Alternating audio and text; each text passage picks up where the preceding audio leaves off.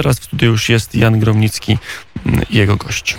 A moim gościem jest pan Zbigniew Stefanik, czyli korespondent polskich mediów prosto z Francji. Dobry wieczór panu.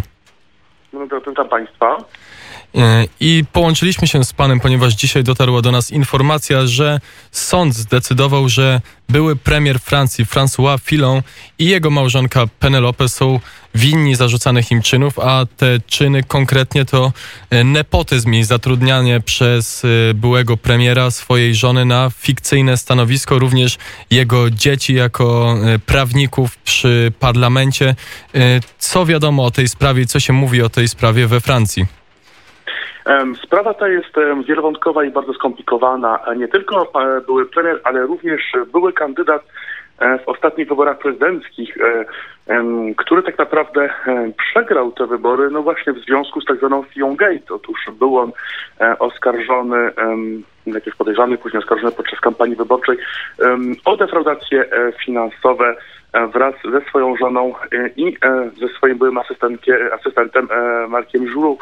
Jednakże ta sprawa ma aspekt polityczny również, ponieważ jak pan rektor słusznie wspomniał, e, François Fillon e, był e, przez pięć lat premierem, następnie był kandydatem i w świetle rewelacji, które pojawiły się w przestrzeni publicznej, ta sprawa nabiera innego aspektu. Otóż kilkanaście dni temu szefowa prokuratury finansowej nad Sekwaną przyznała, że w sprawie śledztwa dotyczącego Fiona i jego żony były duże naciski jej hierarchii.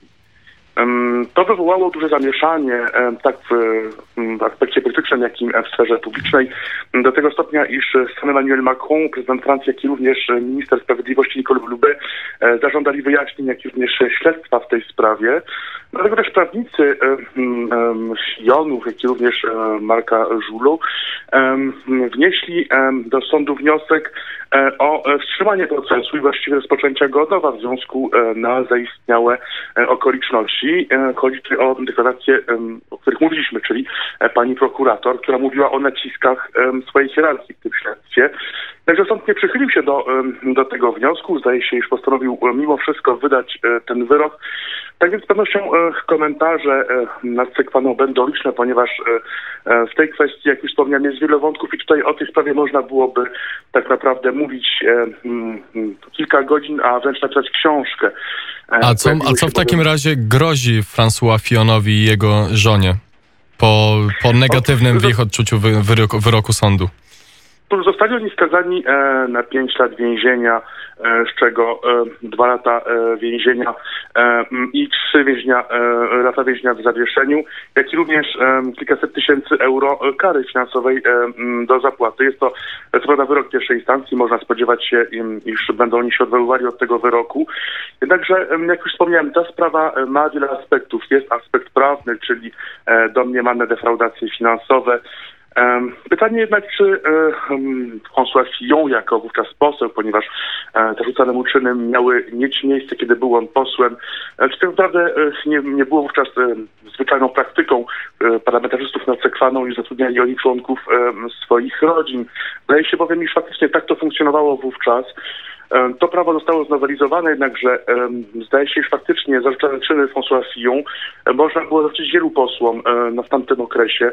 E, pytanie również o wątek polityczny, jak już wspomniałem, rewelacje dotyczące domniemanych nacisków na prokuraturę e, w tej sprawie. E, warto również wspomnieć o no, pewnych kontrowersjach, które no właśnie budzi prokuratura finansowa nad Sekwaną. Albo nie tylko kwestia Fiona, ale również śledztwo dotyczące Nicolasa Sarkoziego. Wiemy, że wobec jego prezydenta toczy się kilka śledztw we Francji. Tutaj została ujawniona pewna e, afera. Otóż e, tygodnik Le Point e, ujawnił, iż w poszukiwaniu informatora prokuratura finansowa inwigilowała przez kilkadziesiąt miesięcy, właściwie kilka lat, otoczenie Sarkoziego, czyli podsłuchiwała jego prawników, nie tylko. Te kwestie będą musiały być więc wyjaśnione. Kolejna kwestia no to kwestia związana z sekretarzem generalnym Pałacu Prezydenckiego. Otóż Alexis Kohler również był obiektem śledztwa prokuratury finansowej w, w związku z nieprawidłowościami, których miał się dopuścić, czyli konfliktem interesu, do którego miało dojść, ponieważ członkowie jego rodziny są współwłaścicielami armatora MST i Koler, zdaniem swoich oskarżycieli, śledczych, miał wykorzystywać ten fakt, no właśnie, aby podtrzymać kontrakty dla rządu prezydenckiego, no właśnie z tym armatorem. E, jednak śledztwo to zostało umorzone w sierpniu ubiegłego roku. Okazało się, iż to właśnie ujawnił e, portal śledczy Mediapart. E, został wysłany pewien list przez pan prezydencki. Emmanuel Macron miał osobiście w tym liście zażądać, aby śledztwo zostało umorzone. Prezydent Francji przyznaje, że taki list został wysłany, jednakże w jego opinii ten list zawierał jego osobistą opinię dotyczącą swojego sekretarza generalnego.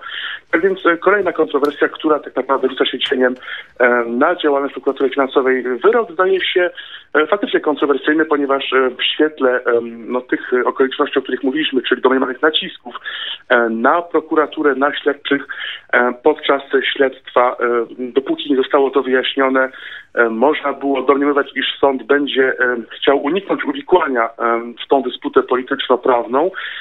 I zawiesi ten proces też tutaj wstrzyma się od orzekania wyroku.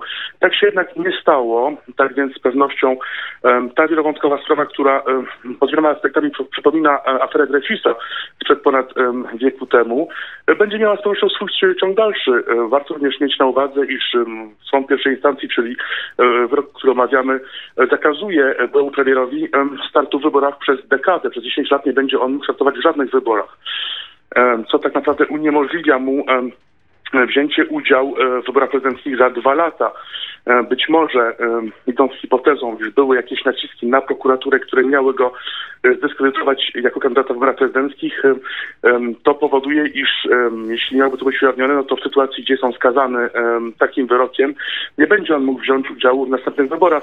Tak więc to sprawa bardzo skomplikowana. Sprawa jest bardzo skomplikowana, a niestety i wielowątkowa, ale niestety czas nas goni już za chwilę dochodzi 18, więc musimy już y, kończyć. Zbigniew Stefanik, korespondent polskich mediów prosto z nad Sekwany, mówił o sprawie wyroku w, Hansua Fillon i jego żony Penelope. Bardzo dziękuję za rozmowę.